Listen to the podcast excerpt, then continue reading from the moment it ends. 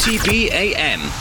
I was really triggered. We don't want Johnny Sexton having any part of any Netflix curse ahead of the World Cup. OTB AM live weekday mornings from 7:30 on the OTB Sports app. OTB GAA. The Football Pod on Off the Ball in partnership with AIB, proud sponsors of the Football, Hurling and Camogie All Ireland Club Championships. Hashtag the toughest. Hello there, and you're very welcome along to episode three of season three of the Football Pod. There's only one place to start this week. Actually, no, there's two places to start. I have to put my hands up. Lads, I'm so sorry. I went skiing last week and I asked you to pre record the podcast right before the biggest story that's ever hit the GAA happens. As Kilmacud Crokes finally win their All Ireland title. Except they had an extra two players in the field. Are we counting the 17 players? Uh, the 16 player was the problem. Darren Mullen on the end line. This saga has rolled on, so thankfully it's allowing us to start with this. Instead of talking about the National Leagues being back and a brilliant weekend of football, Paddy Andrews, we have to start with Glen Kilmacud Crokes. Tonight, the CCCC, CCCC are meeting with CCCC. members of the Glen team and the Kilmacud Crokes team. Before you jump in, how on earth have they allowed this, the GAA allowed this to rumble on for a whole week and to overshadow the leagues? You've been away. You were away for a week, Yeah, and we're actually probably we're probably getting to it before the GAA have finally got the finger out and started Yeah. talking about this. So I hope you enjoyed the skiing holiday. It was great. Everyone was waiting to see what we thought about it. Um, I watched the game at the time. We could so it's eight days ago now. We could see by Sunday evening there was going to be an issue here. Uh, that's the beauty of social media. The bit of a mix up towards the end of the game. I think first and foremost, it's got a lot of coverage over the course of the last week. I mean, it was a club game, and I think it was front page of national newspapers for three days after the match, which says a lot. And, and it wasn't for the quality of football; it was around the the finale to the game. I just think it was a bit of a farce by last Sunday evening, and it hasn't improved in the eight days since. And okay, Crokes have been kind of dragged through the mud a bit. Glen were put in a horrendous position where the GAA give them a hospital pass. They're going to say, well, it's up to you guys to appeal. We kind of hope this goes away. But the way it's been handled by the GAA from start to finish, and like I say, eight days later, it's still nowhere near being resolved, has been an absolute farce. The only comment the GAA made on this in the first 72 hours, well, the whole country was talking about it, was to release a statement saying, we're actually not going to do anything unless Glen appeal i.e., hopefully you won't, and this will just go away. So total farce, and that's kind of led to this being dragged out. I know there, there's a meeting tonight. I don't. It's not going to be resolved tonight, lads. If the GAA order a replay, Kilmacud Crokes have made their stance pretty clear. They are not going to play this game again. So I can see this rumbling on. There's probably not even a window for it to be played now that the inter-county season has started. And probably the GAA were hoping for that, that the inter-county season would kick off and, and everyone would kind of just forget about this. Um, but even if a replay is ordered, I think this going all the way to the DRA as well. But the way it's been handled, the positions both clubs have been put in, the narrative around this as well. I had a big issue with this. Um, it was very, I thought it was completely over the top, some of the commentary around Kilmacud Crokes. I am not a Kilmacud Crokes fan. I have played against them for 20 odd years of my career here in Dublin. I've usually been beaten by them most of the time as well. But I thought some of the commentary around Kilmacud as a club was way off the mark. Um, and it really pissed me off. And I'm sure it pissed off a lot of Dublin club people, but definitely Kilmacud Crokes people. They're a massive club. They're a really successful club. They're an unbelievably well run club. And I think if this wasn't a Kilmacud Crokes involved, I don't think the coverage that this has gotten over the last week will be anywhere near as sensational. I think if the shoe was on the other foot, I don't think it would have been as sensational, the coverage.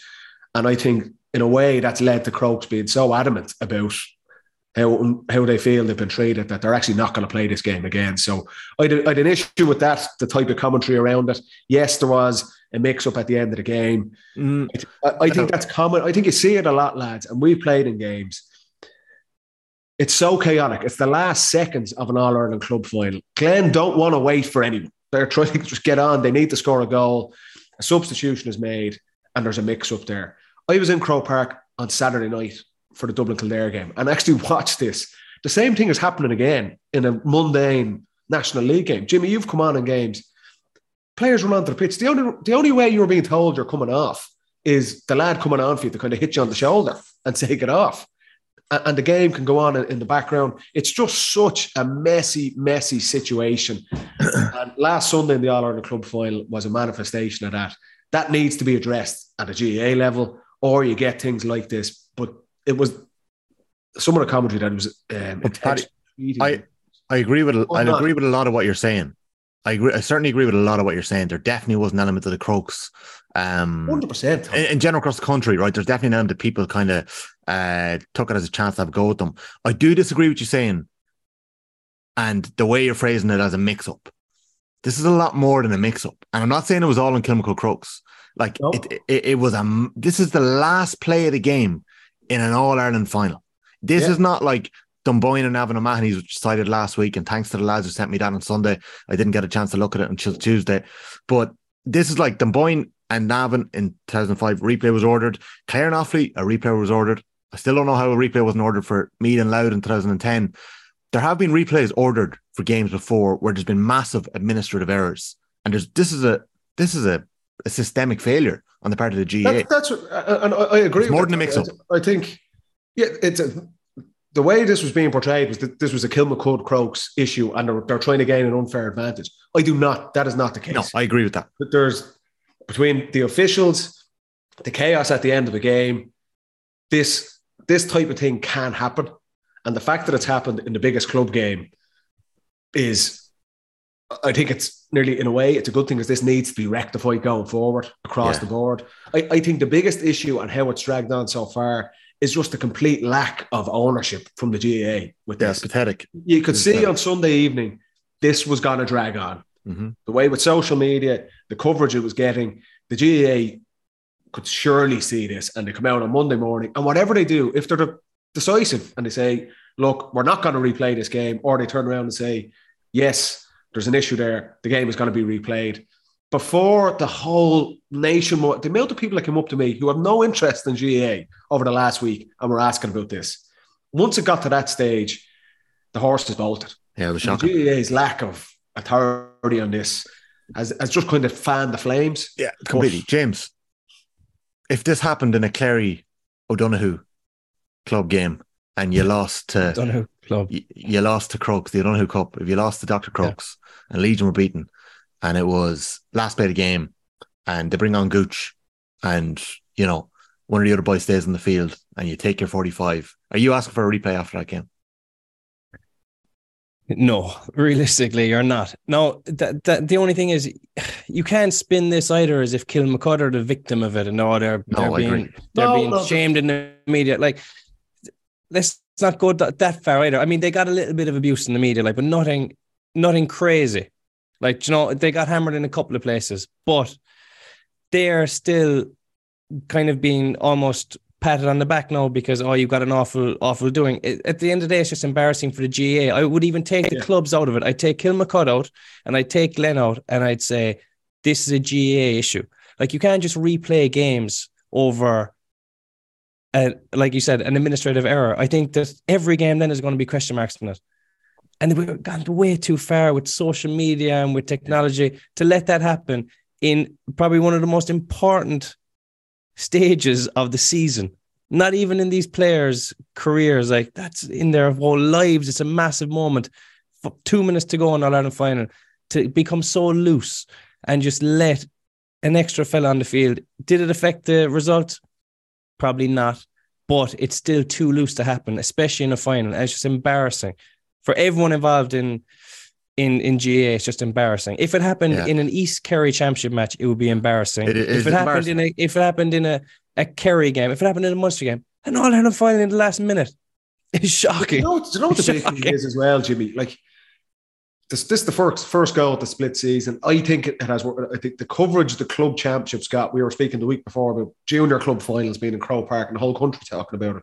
That's been a massive positive and the GAA have promoted this. Larry McCarthy's come out and spoken about this, that the club is the, is the main thing and all that good stuff.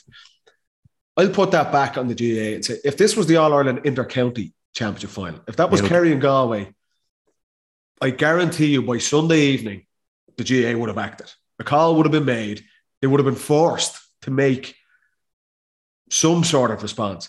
But the fact that this was a club game, albeit the biggest club game there is in the game, they have literally just said, we're going to put our head in the sands here and hope that this will just go away. Goes away. Or, yeah. or worse, throw a hospital pass to Glen Yeah. as a club who basically backing Glen into a corner to make up your own mind and hopefully, lads, you won't appeal and we can kind of move on with this. Yeah. Like, that alone is just a what sport is run like that? Well, If the team wants to appeal, maybe we'll not look at it, but otherwise, we're not going to do anything. It's just it's a pathetic, it's been a mess state of for, for eight days, and it's Yeah. not going to get any better. Uh, I think Did you get the sense out, that the whatever comes out tonight, it's not.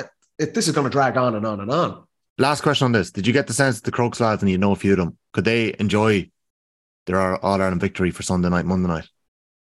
Um, I'd say they did, yeah. Um, I'd say they forgot about it after two or three points. Yeah, Sorry. yeah. I wouldn't say I wouldn't say they were About the concerned at the time, but no, Yeah. I, like we were talking about it earlier. I think it does take a bit of a gloss off.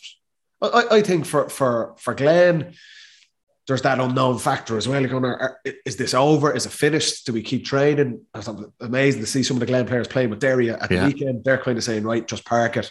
Let's get on with our season. For Crokes, it does take a little bit of a shine off. I'm sure it does. I'm sure they, they celebrated for a couple of days, but this kind of hanging over the, the, the whole scenario. Just, I, I think the coverage across the board has put both teams, both sets of players, both clubs in really, really awkward positions. The GAA allowed that to happen. They Oh, allowed it to happen by not acting. And I think, look, at I think we just because who knows what's going to happen tonight. I, I just I think that an, a replay may actually be ordered, but I don't believe a replay is going to happen. They're better off. They're better off saying no replay, right? don't know. How Take the do that? hit, take the absolute battering they're going to get, but at least nip this situation because otherwise, They what's would. going to happen is replay. Imagine the Glen players getting into dressing room. Half of them don't want to replay, half of them do, Yeah, and they were, "What are we doing here?" If I you don't were think- in situation, We haven't if you were in the Glen player situation, would you want to replay? See, it's easy for me to say from the outside when you're so emotionally I know, I invested. know, I know. But Like, on the face, some of them some of them would be so emotionally invested that they they need that neck they need that other crack do you know when you're after losing a massive game and all you can yeah. think about is that and you do anything to get a second chance at it there's going to be fellas falling into that boat Mm. from the outside with a completely cold heart i would say no do you know it, it Yeah. i wouldn't replay it but i'm not in the situation so no, hard, no, I know. That's fair. you know? That's fair. All right, lads, we'll keep an eye on that, and I'm sure it'll drag on, and there will be more appeals about it. But uh, yeah, sorry state of affairs, and apologies that we weren't live last Monday with the podcast. We At pre-recorded. least you had a good time, Tommy. Me and Jimmy Yeah. were itching to get on air. early. I know you were. I know you were. Sorry, and you spent okay. most of your time in your arse. Every Instagram I saw of you, you were, you were about four feet under in the snow. That was on the baby slopes as well. no, nothing broken. Nothing broken. I was brought down a black slope on the first day. I don't know how I came out of it, but You were All doing good. that cross country skiing. You were just sticking the arms in and dragging yourself back up. hey, it's some workout for six days. It's unreal. You look But, uh, great there, yeah. Great crack, yeah. But the bike ski roll came in handy. Um, the other big news this week, Paddy, Yeah. we're on the lookout for a new co-host after his after his uh, calamitous. No, I'm only joking. I'm only joking. what would you say was a bigger fuck up? GAA's handling of the All Ireland Club final or James O'Donoghue's prediction on Cork winning the All Ireland Championship? No, no, I never said. I said You weren't far off. Jimmy. I You were said team far to off. watch. I said they might not be good to watch, but they'll be good. They'll be a team to watch. I believe you were literally reeling off Cork, every game of Cork season. Two points, two, Two points. I must say, my whole theory did rest on them winning the first game against Meath, Oh, okay. and Okay. I must say, I was I was very disappointed with their effort. Now, to be fair, they kicked 19 points. Yeah. Sherlock kicked 16, didn't he, or 14? He got 14. But I mean, to leave to leave Meath score 314 was was criminal.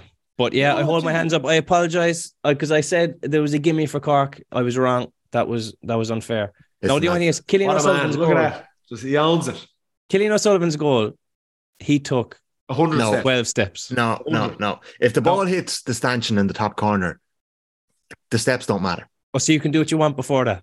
If the goal is good enough, if it's a dribbly little finish into the corner, blow it up. But if it's in the top corner, play on. It had no Look, effect. what on about the Owen game because Murchan? he What about Owen taken a Murchan's solo goal instead against of- Kerry? Eoin Murchan's goal against Kerry. Like, uh, back to the if we're talking Tommy, about- this is like the game. Neil O'Sullivan preseason. takes 25 steps, breaks the rules.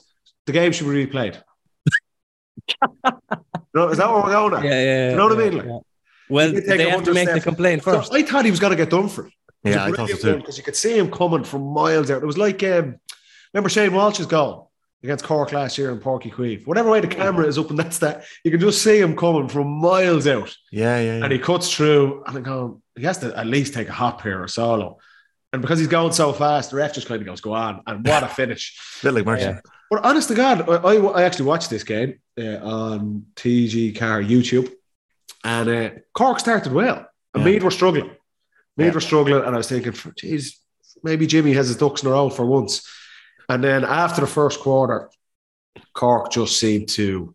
Well, Meath got a lot better, I have to say, and it was Meath were very good to watch, and, and we'll probably touch on it a bit more uh, later on in the pod. But Cork were just too easy to play against. That's Yeah.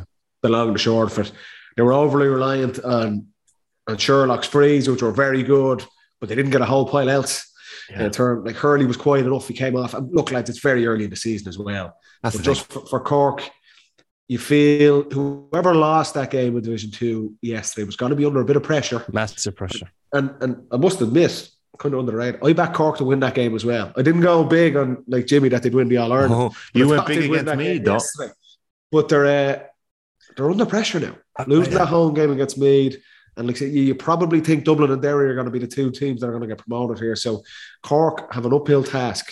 The thing is, the thing is with with that fourth and fifth place in Division Two is Westmeath are guaranteed, right? They're in Division Three. Yeah. If they don't get into the top two in Division Three, they're going to take one of those places from Division Two, right? Mm-hmm. Also, in Connacht, you're looking at a Sligo or a Leitrim that's going to get to the kind of Yeah, final there. So they're going to take another place in Division Two. So you're looking at only the top four, possibly from Division Two, will make Sam Maguire. So that game was massive because Meath can now look and think we can beat Louth, we can beat Clare, maybe. You know, if we get get a result against struggled up Limerick, they're against probably they're secured.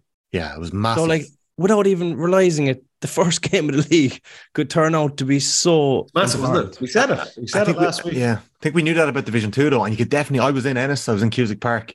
I got to watch about twenty minutes of the Meath game hu- huddled over in the corner on YouTube at half time. But I was in Cusack Park, and lads, the finish. You remember Roscommon, Clare last year in Croke Park, the Clare comeback. Clare kicked four points in injury time to win this game, and their shooting boots weren't on, but a couple of young lads came in and made a huge impact. Uh, Darrell Bohannon in midfield. Um, Emmett McMahon, who's been playing very well at Sigerson level over the last couple of years, stood up and uh, they actually could probably should have scored a goal as well.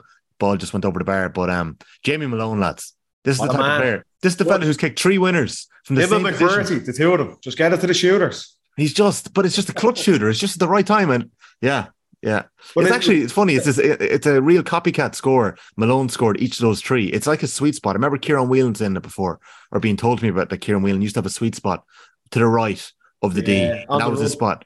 And McBrearty collecting that ball in the last minute against Kerry. Who did he do it against last year? The year before? Derry, Derry. the Ulster Championship. Derry in the Ulster Championship. He knew what he was doing. He drifted out up to the onto the sideline and knew what he was doing. If you're Straight away. Kerry, and do you know what, Jimmy? Is that the inexperience that Kerry had in the pitch? Was it not Morty on him the though? sideline? You're just thinking anyone but him. Don't let him get this shot. And to get the shot off from the middle, he got Yeah. literally no, it was a good a good distance out, but it was in the middle. Great score. It was Playbook, a great playbook move. Yeah, no, it was. But there's only there's only a certain type of player who can step up in the last minute like that, like Jamie Malone and McBrearty, and actually Mm. say, "I'm going to win this game for us here." So it takes takes serious battle. Two great scores. Did you have that role in Kerry? There would there, there, there would be a role. It would be. Ah, it was always a case. though. It was Would there always not a case of work work the the best shot. But I don't know. Do I necessarily agree with that? I'd be more more of a, the where where you're coming from is get the right man on it, leave him find the right spot. His sweet know? spot. Yeah, Yeah, the, the, the players will know themselves, or players should know themselves. There's two or three clutch shooters, and those players themselves will know I need to get myself into a position where I can receive this ball. And you can see it. With, starts that he's on the sideline. He's Mm. actually one foot is probably off the pitch, but he's thinking, how do I get on the end of this? Yeah. And you know what? It comes having done it once or twice before. That gives you the confidence. Like if yeah. that's a younger guy coming up the pitch, he's not taking that shot. Like we touched. Remember, remember Derry lost to Donegal. Yeah. Yeah, and they, they the ball for two or three minutes at the end, and they probably had a, one or two chances to take a shot. It just wasn't the right guy on it. That can happen as well. But when you've got someone like McBrearty who has who has history of doing this type of mm. thing, the second he wants that shot, and Jamie Malone as well, he's done it in the biggest games. Pass. He gets the opportunity. He's pulling the trigger. There's no doubt in their head. Like there's no, they don't see the downside. If they if they miss, no. they're well able to say, "Well, I've done it before." To the coaches, the players, or anyone else. But uh, to see it on the first weekend, and bear in mind, lads, we always say this time here, shit conditions, like ah, hard, hard conditions to kick scores, yeah. and they were massive. And for Donegal in particular, that is a Donegal and Clare, they are massive wins, huge in the schemes of their seasons, where they're at, where that where their groups are at as a team. Yeah, for sure. I thought um, TG Ceathair were going to have that drippy camera for the whole game again for Kerry Donegal they it was, they shook off the rain there. Change where the camera is in Ballybofey. you can't have it on the open side. Like there's gonna be a gale force wind. It's gonna be pissing down. Same in Castlebar Saturday night. Nothing shorter. There's gonna be wind and rain there. Just put it in the stand side. Have it covered. Like makes it yeah. easier. Yeah, not not to hammer the GAA again, but I might here. Um, on the day they announced the 20 million euro surplus in Croke Park uh, for last year with the Garth Brooks concerts, Peter McKenna came out and said that they're going to have to look at the All Ireland Club finals being played in Croke Park. And I just thought that was remarkable when we went and watched Dublin, Kildare, and Croke Park on Saturday. Not even for the fact that the atmosphere there was the atmosphere is just so shocking. But what? Dessie Farrell, Dessie Farrell even comes out afterwards and says it was great to get the lads, some of the younger lads playing in Croker. They're actually openly saying now that they want their game to Croke Park to get accustomed to playing in Croke Park. Ah, I don't know. I was at that game. What was the atmosphere like, Paddy? What was the atmosphere like? Yeah. we spoke about this so many times. I think the I official know. attendance was what, 16,000 maybe, 15, yeah. 15. Um, it wasn't a great game, lads. Um, so that didn't help. But like 16,000 in Croke Park, a cold night in January, yeah. that game does not need to be played there. So like, like, if, the, if the crowd, if you're in a 15,000 capacity place. And there's 15,000 Castlebar straight after Jimmy. Would be incredible. Yeah. It's chalk and cheese. Why? There was what, maybe 13, 14,000 in Castlebar. Look, it was, a, it was a much better game.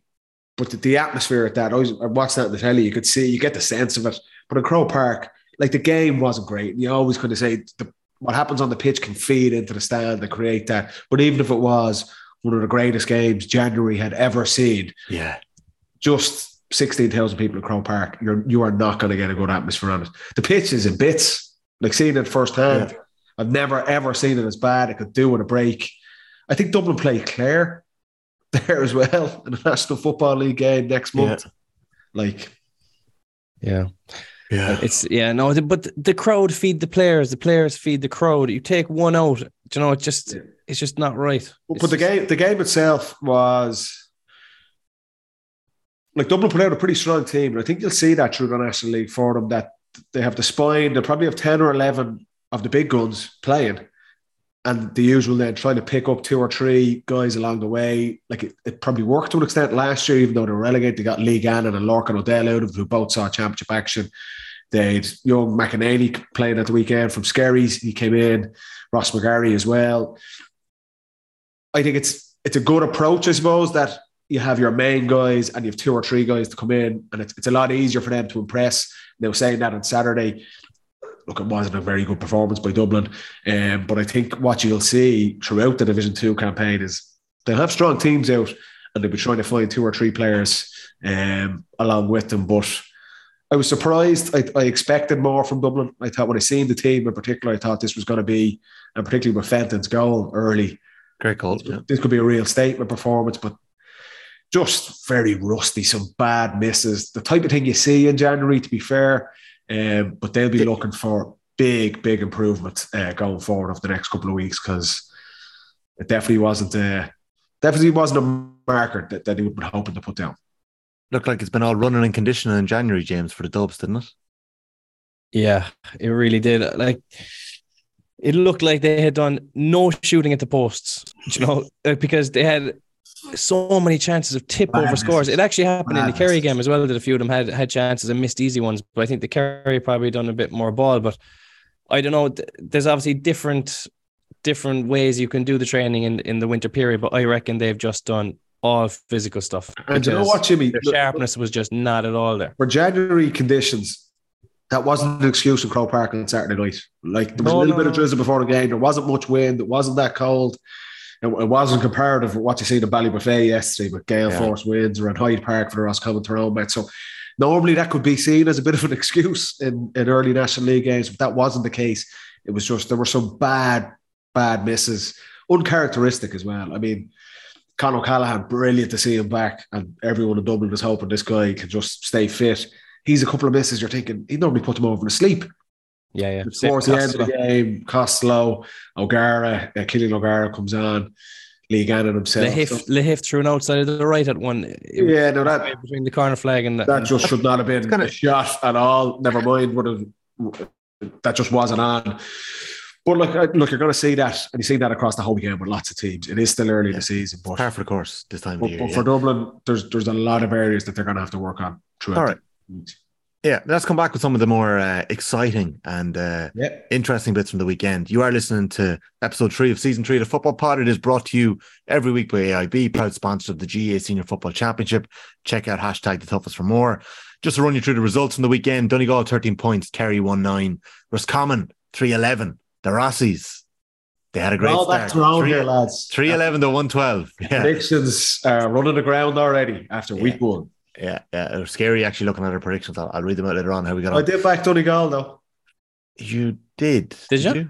I did, yeah. yeah I'm saying I never backed him. I backed him and I, I was very worried at halftime that they'd done it to me again. But they came good in the end. Yeah, you backed them. Donegal on paper, you thought looked better. Um Clare 13 points, as we mentioned. Louth 1 9. Mickey Harte was raging after the game. There's seven minutes injury time. Now, there were a couple of injuries. Louth got a couple of bad injuries in the game. So, kind of felt like that. I think six was put up.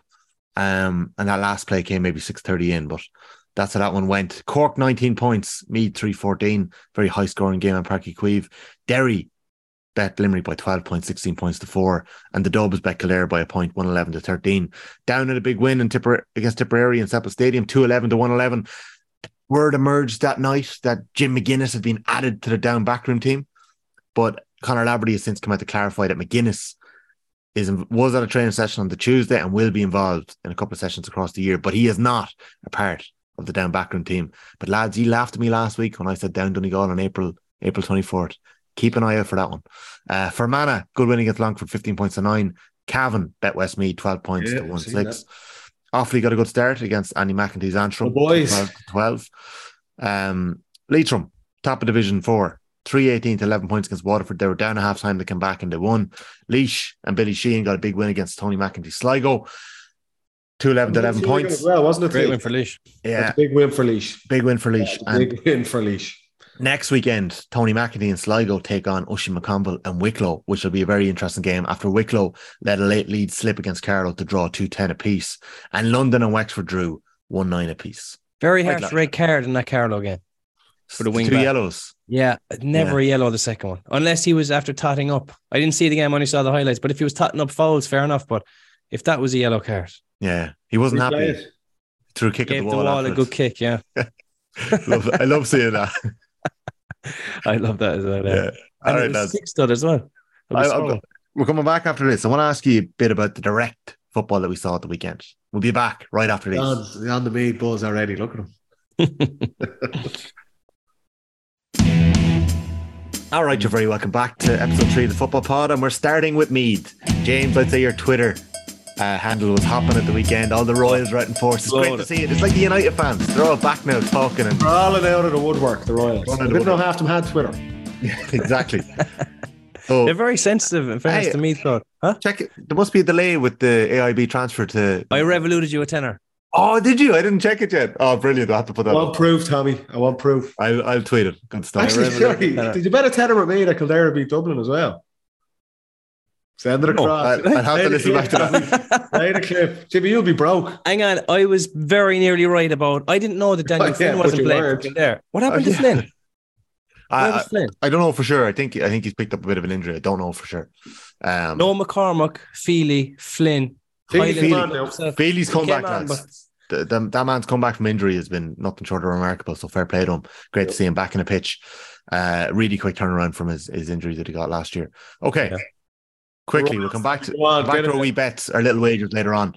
I want to ask about direct football because Colm O'Rourke was talking a big game in January in the O'Byrne Cup, the first week of January, saying that we are not reinventing the wheel. As I mentioned before, we are doing what Kerry do, what Dublin do, what Galway do. We're kicking the ball, we're kicking it along. He has, I think, seven debutants made their starts the weekend. They have big men in midfield, a couple of big men in defence. Matthew Costello, who's a big enough man playing full forward. It felt like a real old school game of football, bit of rawness, loads yeah. of goal chances at the weekend. Did you see positives and uh, a new direct style of football from Meath? Paddy, you watched this game closely. Yeah, I did. Like in terms of what Meath would have wanted from that first game, it couldn't have gone much better. Obviously, picking up the two points, and we, we said earlier, it eases a bit of pressure in terms of the Division Two battle and, and where you're going to end up coming into the summer. But it was very, very noticeable. Meath were trying to play in the front foot, and not just in their, their kick passing from defence, from midfield, on kickouts, Cork's kickouts. So Neil Martin's looking to go long all the time and Meath are pushing up all over the pitch. I we've always said this on on the pod that you have to be brave. That's the, the first stage. And yes, Colm O'Rourke easily could have said, no, let's concede kick out. Let's be really hard to beat. Let's play at the back. But that's not his style. You could you knew that wasn't going to be his style. But it's also he's kind of it's the right approach if you want to be successful. Maybe not this year, but they're on the right track. So you could see that that they were being brave. They were probably caught a couple of times in the first half. Yeah, uh, Ian Maguire and O'Callaghan in midfield for Cork when they won those long kickouts. Me like Cork butchered a couple of goal chances themselves. Matty Taylor was coming through. So look, they were a bit open, but in terms of a first outing, you could definitely see they're trying to play in the front foot and the kick passing inside. Again, there was loads of times where it didn't really come off but it was a clear directive. And to be honest, the big thing with Meath, and, and me and Jimmy, we, we spoke about this. There's no point kicking the ball in all the time if you don't have guys in there that are going to get on the end of things.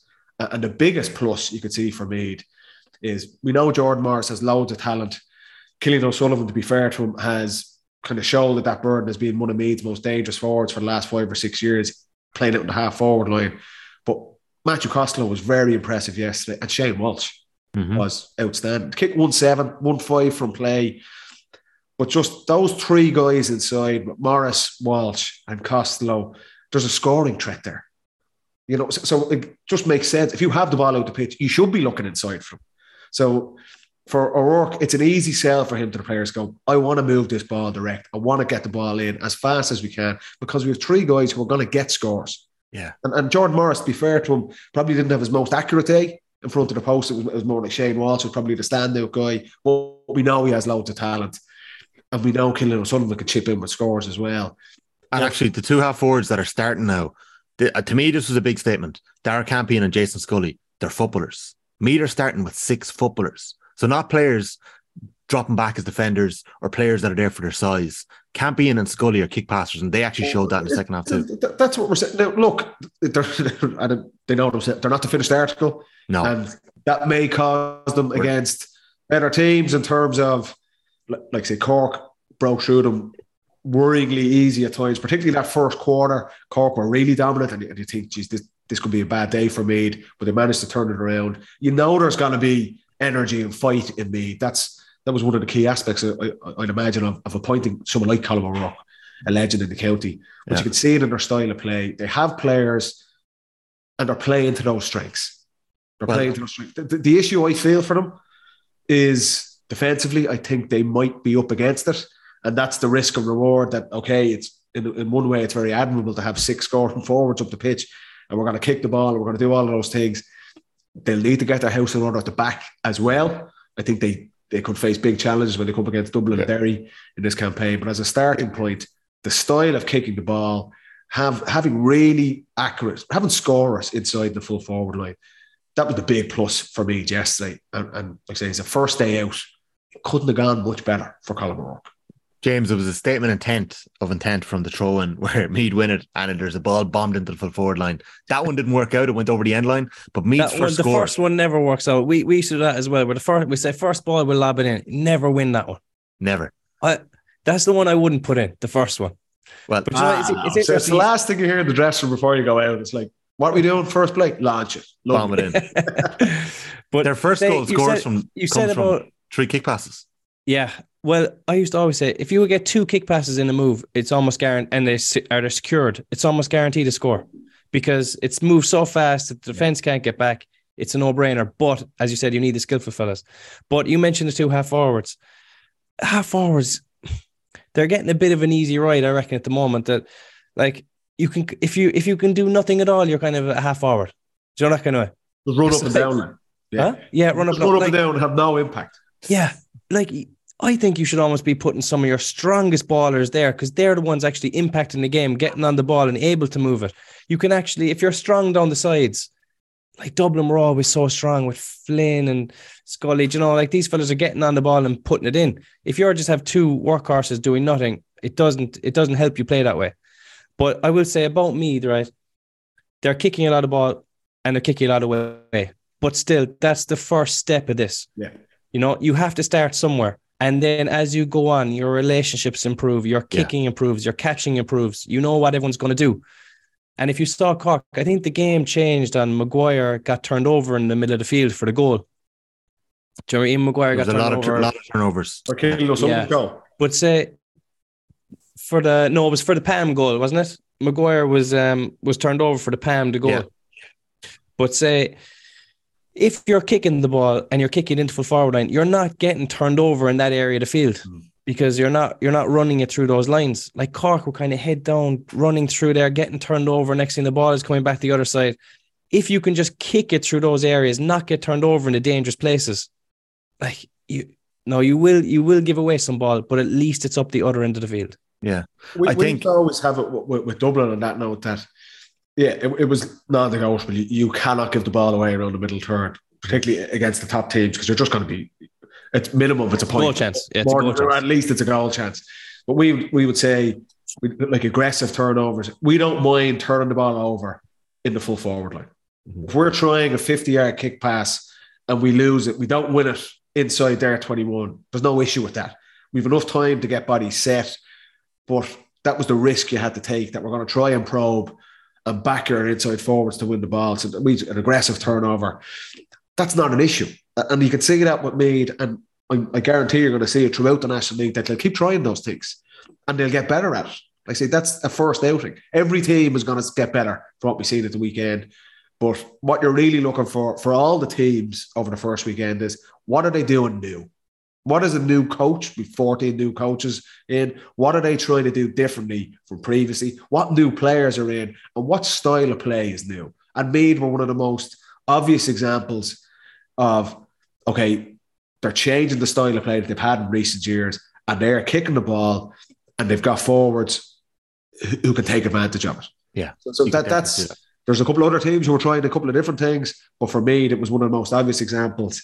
Um, and for Cork, on the other side of it, you say they start really well. We know Sherlock, if he gets space, he's going to nail his frees. One of the best free takers in the country. Cork are probably, in terms of their kickouts, they're trying to go long. Nearly every kickout, Peter Martin is going long. And if they win them, they're dangerous. Matty Taylor's coming on the burst. But after that, there, there was nothing really else from Cork. How, lads, how do you see it going next? We mentioned how important these games are. It's Cork in Newbridge against Kildare next Sunday. A crucial game for both teams. Jack yeah, Robinson yeah. impress you the other night? Yeah, oh. and, and, uh, we, we didn't touch on Kildare. Kildare weren't bad against Dublin.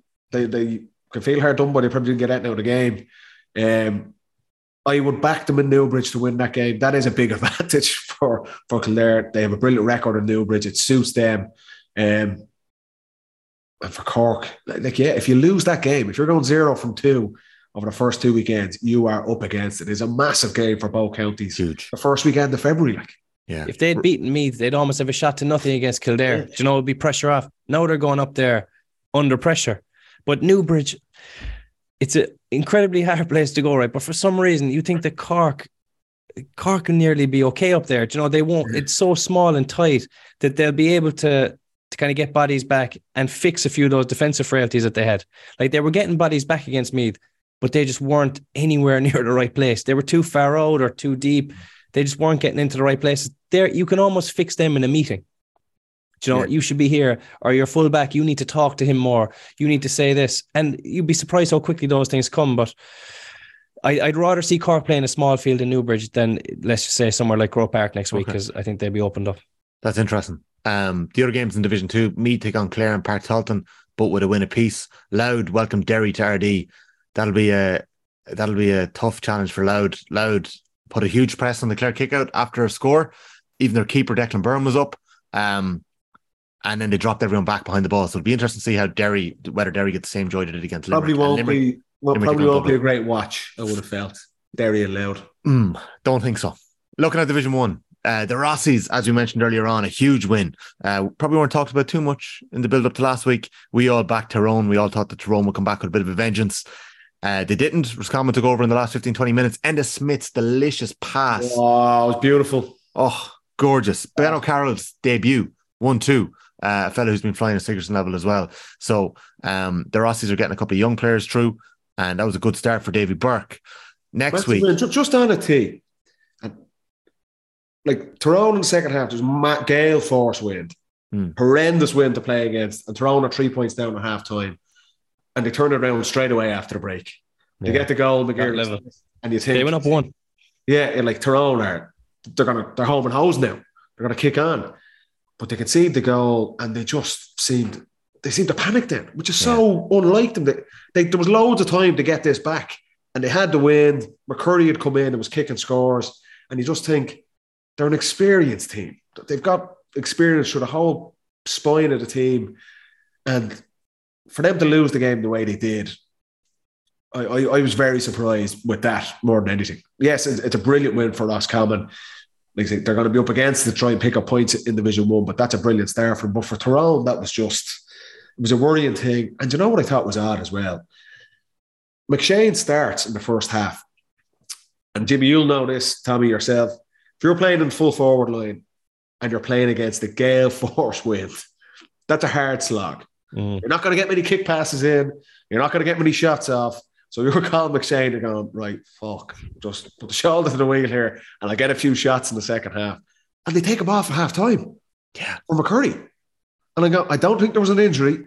I might be wrong. But if I'm calling McShane, I'm going, oh, lads, we mm-hmm. Tyrone know he is going to be a key player for them. If they're going to get it anywhere near back to the level that they got in winning the All Ireland two years ago, they need McShane. And I'm sure he's done so much work over the winter to get back and be ready for this season. And he's thinking, right, second half, I'll start getting kick passes in. I'll start getting a couple of shots off. And he's whipped off at half time. Mm. I just thought that was a. That I, was, I couldn't believe it when I seen it. But if and you're Curry comes on, the first two balls he gets straight over the bar, and McShane is sitting there. I've been in that position where you come off and you're like, oh, for fuck's sake. But McCurry is is outstanding. I agree though yeah. that like, taking off McShane, if you're thinking this fella, I remember we talked about McFadden with Donegal before. If this fella is going to be one of your key players, Build him up. Build him up. Build him up. Build him up. Give him as much confidence as you can. Tell him he's brilliant. But if you whip a fella off, if you whip a corner forward off at halftime, honestly, corner forwards are the most sensitive souls at times. like all they need, they need a bit of love. They need to be told how good they are. As soon as you tell them they're shite by taking them off, like well, that was conditions. Well. He wasn't gonna he wasn't gonna be able to do anything in the first half. You could only kick the ball into that breeze. Yeah. Yeah. How frustrating is that for him? And just surprised. Maybe there's an injury we might be up, but it didn't look like that. Um, but yeah, for Tyrone, I backed Tyrone last week as well. We need to scrap the predictions, lads. Jesus yeah, Christ, we've got off the bad start. Not going well. Ah, no, I, I liked a bit of jeopardy with them. I think we'll be going with them again. I'm winning five, four, three. I think. Um, Mayo Galway lads, James, Ryan O'Donoghue has returned fresh looking good, kicked six points at the weekend. He is the leader that Mayo need him to be. Cillian O'Connor comes off the bench. Tell me what you thought of O'Connor. I thought he looked as good as he did maybe pre-injury. Good score. It's a great score. It's hard, it's hard to tell. I mean, first league game, tough conditions, brutally cold weather, unbelievable intensity. You need a cool, calm head there. I think Ryan O'Donoghue and Cillian had that. You know, like you don't want a fella running around the place, getting bait around and not doing the right thing, not taking the right option. You need to have the right, you need to have the right kind of intelligence in those games just to tip away your scores when they come. But like I still I'm still not sure about about Mayo 100%. I, I I was actually expecting more from them. Why? I don't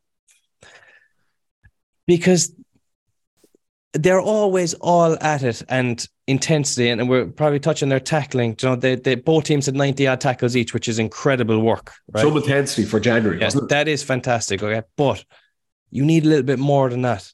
And I just think it was all hustle and bustle, but not that much kind of creativity or class or nothing different. A lot of their forwards didn't really have the beating of their men. They weren't getting nice shots off. They were relying on scores kind of off the cuff. I thought the next day would be bringing something kind of recognizable, something a bit cuter to the table, but maybe they just haven't got it yet. But it didn't look like they were there yet. Well, and you think that Galway, when Galway gets Shane Walsh back, like that, that's such an addition. Do you know, he can kind of dictate all that, but Mayo don't seem to have that type of player. They all have to row in a bit more, but they don't have it at the moment. Uh, uh, Jimmy, I agree. I didn't. I didn't see. I was impressed by Galway and and we said it last week. I think Galway are the best team in Connacht, and nothing changed from that at the weekend. I'd be conscious of again, it's January. It's the, all the teams are going to get better. There's rustiness across the board for all the teams, and for Mayo, the talk seems to be that, that McStay is going to bring this kicking game in. He's going to kick the ball more. They're going to try and move away from the, that traditional over the last decade. You see Mayo running the ball from everywhere. Galway are a very hard team to do that against because yeah. they get lots of bodies back. And the Galway defensive system that we seen last year, it looked really good the other night as well. You know, Daly at centre back, mm. Sean Kelly. They've just got more comfortable in it. I, I, was, I was, I was really impressed with Galway. They'd be disappointed they didn't get the win in the end. Or probably. I don't did. think the Mayo forwards up Eddie. Like no, I, that's didn't what, ask any questions of it. But, but lads, can we just can we talk about this for a second? Like we mentioned earlier on, O'Rourke starting with six footballers as forwards. Jack Carney is a middle third player. Bob Tuohy is a middle third player. Jordan mm. Flynn played most of the game around midfield. Ruane and O'Connor, they're all around the middle third. They're huge yeah. men. They're massive. Yeah. And that's what I know there's a lot of talk about McStay changing it up, and maybe now's not the time to do it. But he certainly didn't start that way. No, and that's, I, that's, I, I didn't see anything from Mayo. That's the thing. Yeah. I love adding up, right? If I see a team on paper, I go, where are the scores coming from here? How many are we going to get? And like you couldn't you couldn't add a big score together for Mayo. You know, unless you're getting a Keegan laid on who's going to get a goal or like you're just not adding up a score that's going to cause any damage to the opposition at the moment. Well, the, the Paul Towey was top scorer in the championship last year and he came in for the last 30 seconds. So, you know, there's high hopes for Aidan Orme in the county. I don't know if he's going to shoot the lights out ever. Uh, James Carr has produced these incredible moments, but consistency wise, I don't know uh, whether Carr will be that footballer you're talking about. Tommy Conroy is going to come back. I don't know if he's a seven or eight points a game man. Uh, Cillian, they need a good. We said half hours, Tom. They need a ten to twelve who are actually going to dictate the play, chip mm. in with a couple of points, and kick it. Because at the moment they just don't have that threat. Like you, look at James Carr's goal. We have to talk about that. One of the unbelievable strike, but he's done that before, and he's big strong, he's fast, he's clear, he's aggressive. He seems to go for goal. He's two balls dropped short outside of that, and no real other impact on the game. Yeah. And if you're looking at Mayo, that, that you're crying out for some Ryan O'Donoghue. They've got him. He, you can hang your hat on him. He's going to yeah. kick scores. Cillian, we know. I think he's going to have a big season for them, but they need other guys with them. They are. It's going to be the same issue down the stretch again like James has said, whether it's McStay in charge, Rochford, James Horan, whoever it is, they are going to work hard. They're going to be physical. They're going to be in your face. But I don't know if Orme is the guy that's going to kick scores. I don't know if James Carr, there's something there, but how can he turn into a killer where, yes, he gets a wonder goal, but he's clipping two or three points with it. Yeah. And and these That's guys it. have been around, they've played games. This is not like their first rodeo, and you're just not seeing it yet. Yeah. And that's for well, McStay or for Mayo, you are that is the that is the issue. That is the crux of the matter. Whatever, okay, losing Keegan, losing deal with that. Oisin Mullin. The issue hasn't been their, their offensive guys running up the pitch. They need killers up front. Mm. Um, but they only need Paddy. They only need two. Two. Say if you were the wing forward, there, no, I know. You're, you're not. But say you're the wing forward, and you're thinking, I'm going to get into position here. I'm going to score two, two points for play. Two, yeah. That type of thing. Yeah. Give me two points. And whatever your focus was, it was getting 10 tackles, whatever. Get six tackles and get two shots. Like whatever the thinking is, they just Maybe. need to put more emphasis on getting a decent shot at the ball. We used to have it with, with Jim, and it was that thing. Everyone had to work hard, but the bottom line, if you're in one of the six forward positions, you've got to score. Mm-hmm. Even if you're 10 and 12, and exactly, I want, if you don't work hard, you're off. But there was no kind of, oh, well, if you get a load of tackles, that's all right. It was, not enough. you have to score. You have to get one, at least have, if I'm even playing wing forward, I want two shots at the post, minimum. Yeah. Even if I'm doing all the donkey work alongside it. And you're right, Jimmy, it's not just a Mayo thing. I think the wing forward position is kind of, oh, I'm, I'm back in my half back sure, line yeah. and I'm, I'm, I'm winning breaks. Couple. Got to try and contribute to the scoreboard. We said it on the WhatsApp. We were laughing. We said about Kerry as well. They're going, where are the scores coming there? And I, I, just think, as, as good as Ryan O'Donoghue was, and to get him back in the mix and like a sharp Cillian O'Connor, I think Mayo, they have, McStay has to find someone else. Yeah. It, I don't it, think Ryan O'Donoghue can, can carry that can on his own. No. No, we can't. No. It'll be the same. It'll be an All Ireland quarter final. You might nick a Connacht on the sly, but yeah, but he'll learning issue is to be to be fair to McStay, it is Castlebar under lights. It's still yeah. January. Galway are in town. Maybe that dream management team just went horses for courses, you know, and maybe that's what they went. We need intensity. We need tackles, and it'll be enough for now. I did thoroughly enjoy his post match interview. See no, I, no, I didn't pick up on this one. it was just like he was loving it. It oh, was, oh, just, yeah. it was, it was just such a positive outlook. Great game, great to be back. Clearly, he, he hadn't been drowned out by 10 years being a manager and just being dour. He's, he's come from working in the media. It was just a positive, nearly infectious interview, even though like it probably wasn't the best result for me, would have liked to win the game. But I just thought that was a, an interesting take to see a manager come on and be all smiles. And yeah. usually it's a uh, pretty dour stuff. But, but you'd uh, wonder, did he um has he picked up on that from Horan that you know he needs to get the supporters right maybe, behind them? Maybe, he needs to be yeah. positive, get them around, get something going there. But the only way to get it, uh, the yeah. crowd behind you is to play attacking, kick points. Like there's only so much cheering you can do at a turnover. Like spoken like a true quarter forward. The, May- the Mayo fans do love a good turnover though. In fairness. For Galway though, T, and I'm saying, and I was texting into the group during the game. Mm-hmm. I was impressed. With them. And yeah. James is right. Like they're missing Shane Walsh, who's obviously arguably their best player, mm-hmm. uh, along with Comer.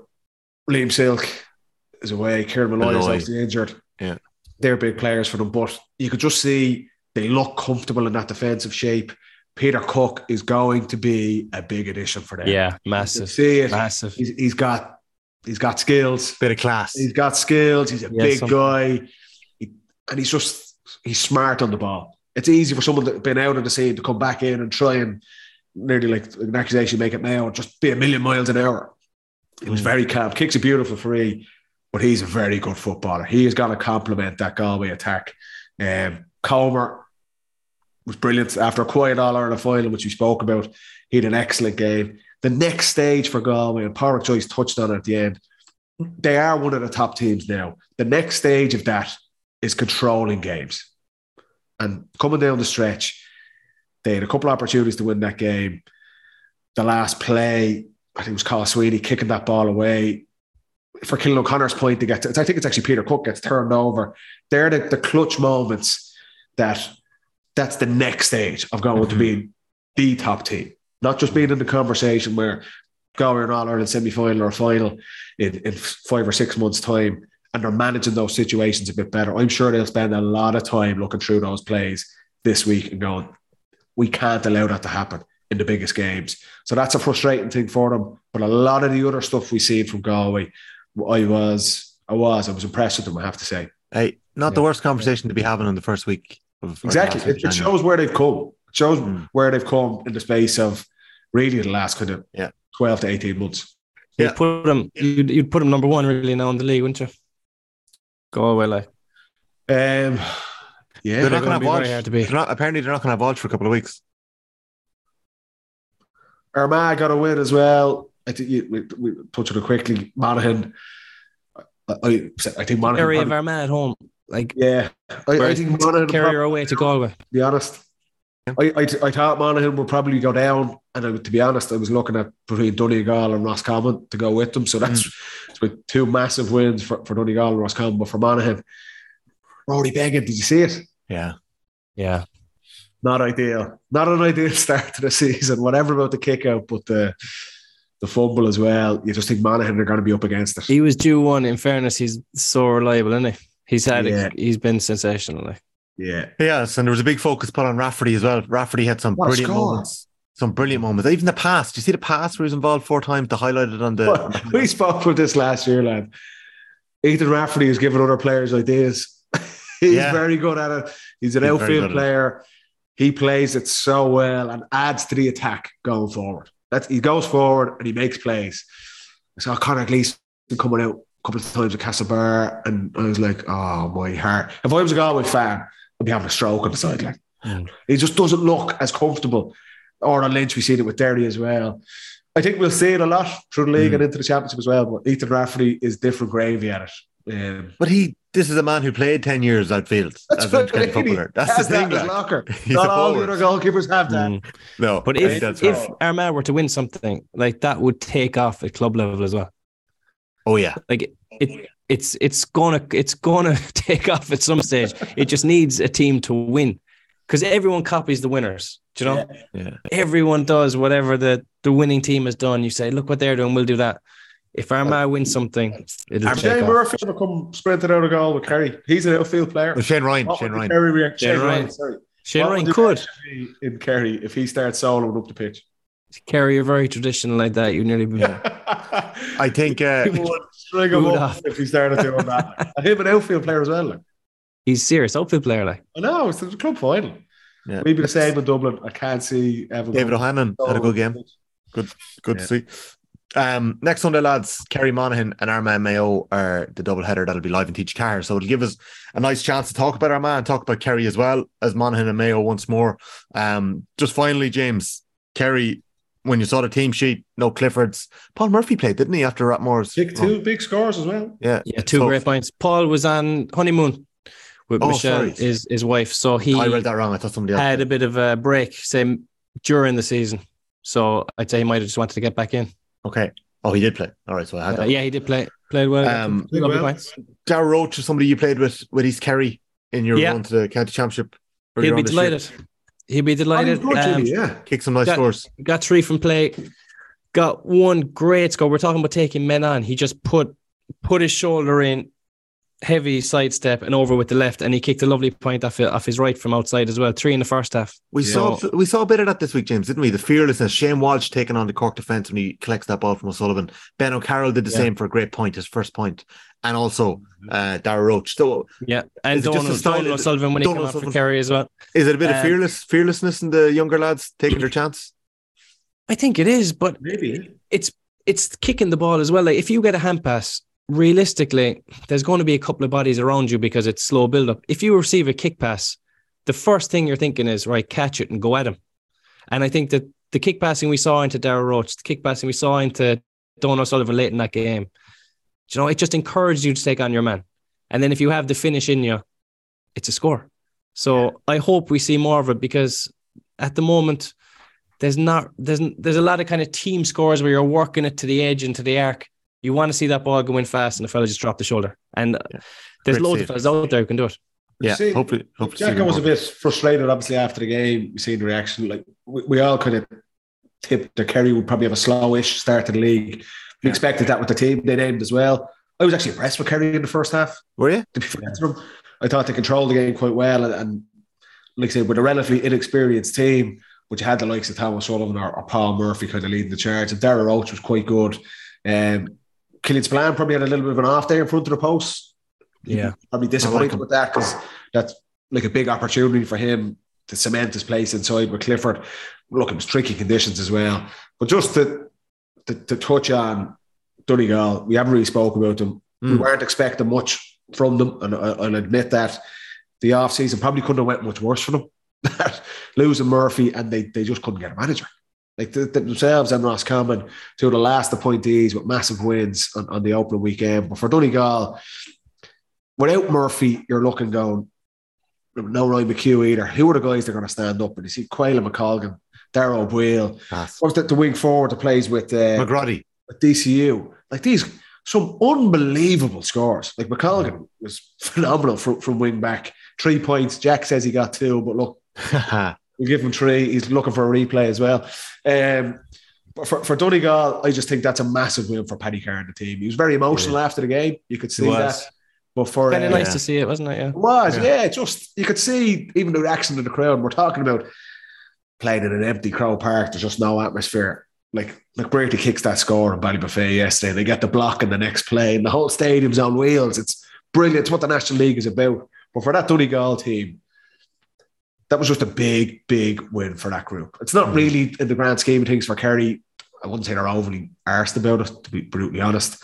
We know they're going to come back stronger. But but for Donegal, for Paddy Carr, for those young players, there was pressure on Donegal in that game. And for those guys to stand up, that's a, a positive thing. And for McBrearty, you know, he's got a decade of being Murphy's sidekick, really. Do you know what I mean? For him to stand up, it's mm. quite enough outside of that game, really, for the majority of it. But that point at the end, I thought it was a brilliant story to, to, to wrap up the first weekend of the National League and a big win for Donegal. And like I said, they'll need to get points together if they're going to avoid the drop. So a great start for Paddy Carr and then yeah. How many points sure. stays up, do you reckon? You need typically you have to get beyond five, don't you? You need five points to stay up. Probably need three wins. So. Six points. Eight. Six, six points. Yeah. yeah, it'll be tight. I, I, I, I, think Monaghan will struggle. I still think Roscommon will struggle, even with that win. Um, or for Kerry have horrible fixtures. Like Kerry have no, Kerry won't go down, obviously, but well, I think they Kerry, won't go down. But like they have, they've Galway away, Mayo away. Yeah, but they've they've done it all away, right? Mayo, Galway away. Their home games, they only have three home games: Monaghan, Roscommon, and Armagh. Do you know that could be the six points? That could be their six, but I mean, their away games. They're playing Armagh this weekend. Tough. They're playing Armagh this weekend in no Monaghan. No, no, play Monaghan. Monaghan. Yeah. Um, lads, uh, another story that broke last week. Uh, it would have broken in time for the podcast, only I was away. Apologies again. David Moran retired.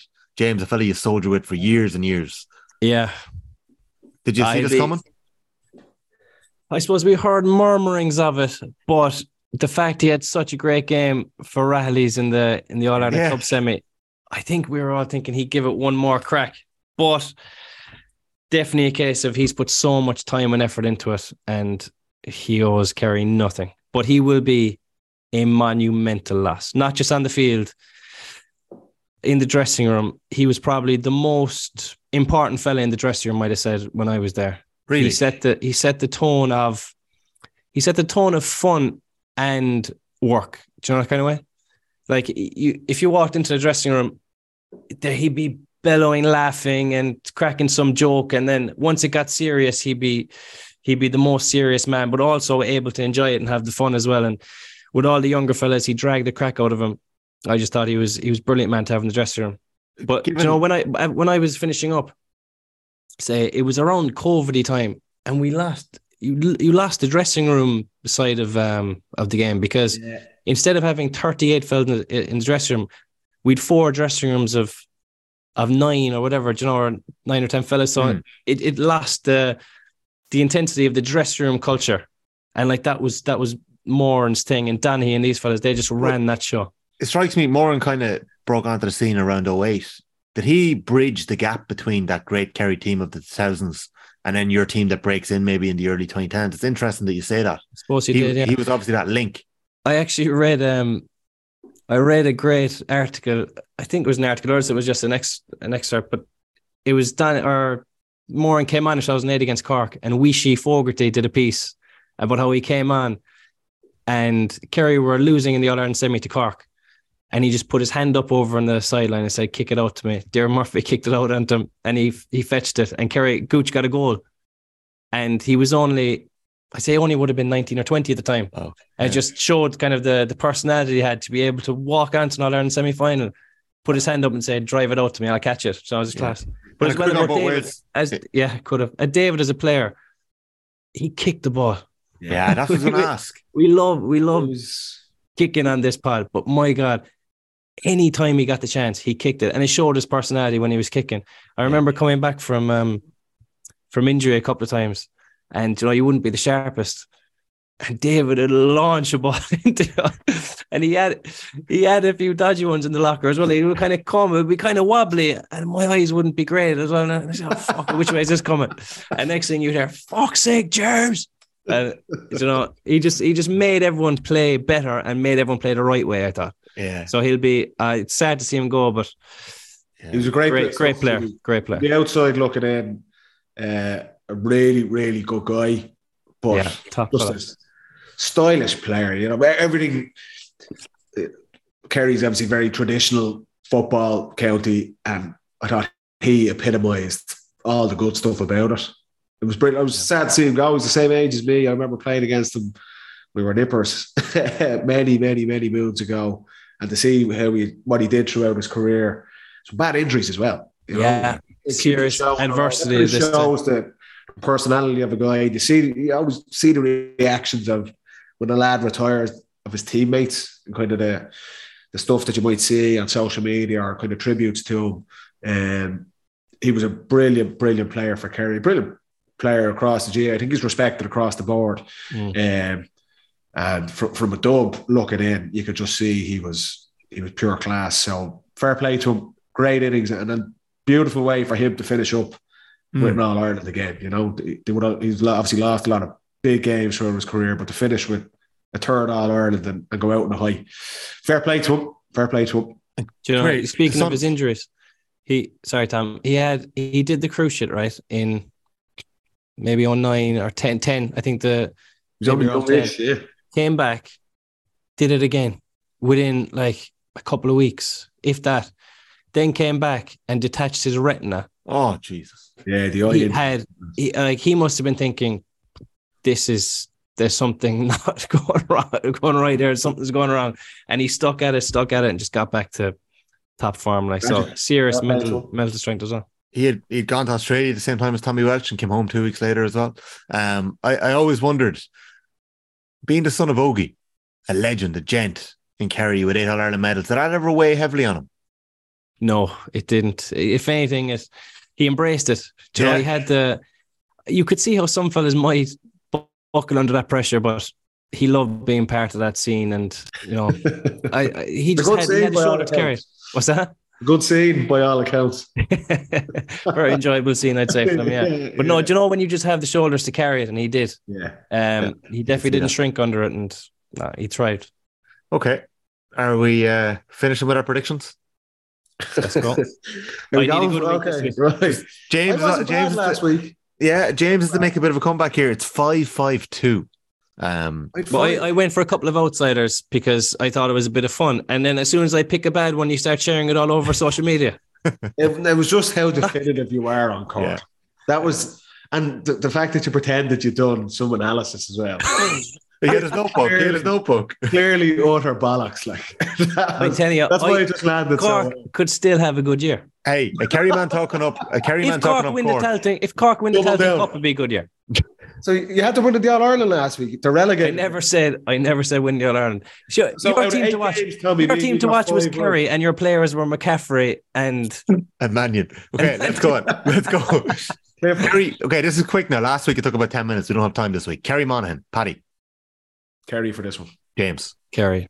Galway Roscommon. Galway. Galway. Sorry, I'm going Kerry too, and it's in Pearse Stadium. I'm going Galway as well. Yeah. Uh, Tyrone Donegal. Where is it? It's in Healy, Healy Park. Park in Omagh. Tyrone. Tyrone as well. Really? There's got to be some sort of kickback. Surely. They weren't that bad yesterday. They just tightened up a few things. Donegal on paper, though. Uh, I'm going Tyrone as well. Armagh Mayo in the athletic grounds. That is tight. Armagh.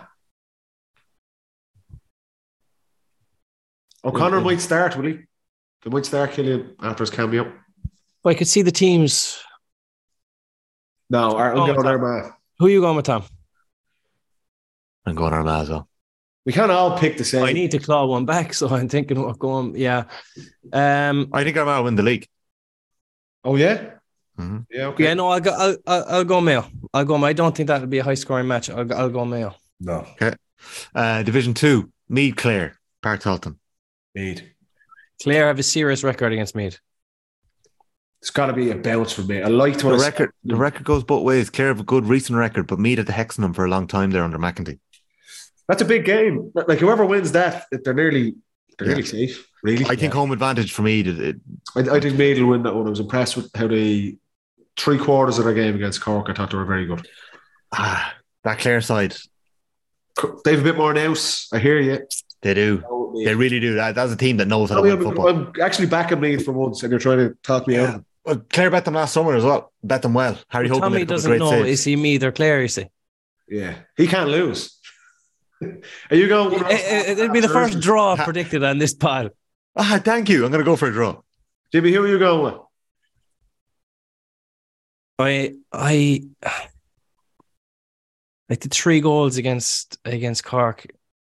If they kick twenty points, I'd be going Meath, but they didn't. I'm gonna I'm gonna go Clare. Okay, so two. I'm going to go Clare. I think that yeah. Take you're going who, Tommy? Meath. I'm going Meath. Yeah. Uh, Clare, I need Cork. Clare to win for Cork as well. Clare Cork. No, I need Cork. I need Clare to beat Meath for Cork. Are you sticking with Cork?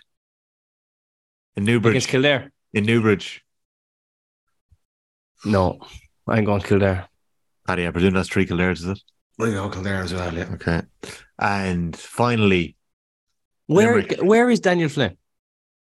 I don't know. I didn't see him. I haven't got him on Snapchat maps. I don't know where he is. I didn't see him on Saturday. He's got ghost mode on. Playing this weekend. I couldn't tell you. I don't know. No, uh, Clare and Newbridge, they're, they're hard bet there. Yeah. And last game, Limerick are up against Dublin at home. Dublin. What about who, who are Derry? Who are Derry playing? Derry are playing. What the hell say Derry? Derry playing Louth. Sorry. Derry. Derry and Dublin. Derry Dublin for me. Okay. So All we right. haven't really been. There's not much difference between us. No, similar. Maybe you're back James. in Clare is different. I reckon there's an accumulator in there. Yeah, I think we do the same on everything. Tell me, are we? We are, Paddy. Yeah, I'm listening to you too much. I have mine written down Jimmy went against Mayo. So you back I mean, Mayo and Clare. I went Clare, Clare and Mayo. Yeah. James needs a big week. So, lads, pleasure as always. Great to be back chatting football with you. Um, we will catch up next week. Have a good week. Anything major planned? No. You're not going any more holidays, are you? No, I'm done now for the year. Oh, but any major scandals break, you'll be away again. I'll be. I'm going. I'm going to Miami. Oh, you are. What are James. What? My brother's getting married. Yeah, in Miami. Tommy's getting married. Yeah, Key wow. West. Monday. That'll be some crack. Where, when are you going? I'm going Friday. Get the fuck. Mm, what are you watching TG Ceathair YouTube on South Beach? I'll get I'll get Kerry Radio and uh Kerry Radio watching on the beach. Down at a pool party, like wow. I'll send you Tim Minan. I'll ring you on WhatsApp and send you a live stream of the games. How long, how long are you in Miami for? Ten days. Sensational. Yeah. It will be nice. How say. on earth are we doing the pod? Is Tommy getting married next Monday? He's getting married Monday, yeah. Monday the sixth. Are you, have you a couple of duties? Are, are you involved in? You another speech, are you? A, a, a, toast is all I'm allowed. okay.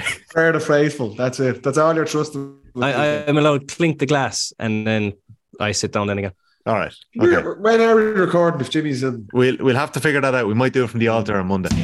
I'm the only one who, I'm the only one who does any work in this plan. I know, Paddy. It's it's some difference from your first year of retirement two years ago when me and Andy yeah, couldn't get hold of you. That is it.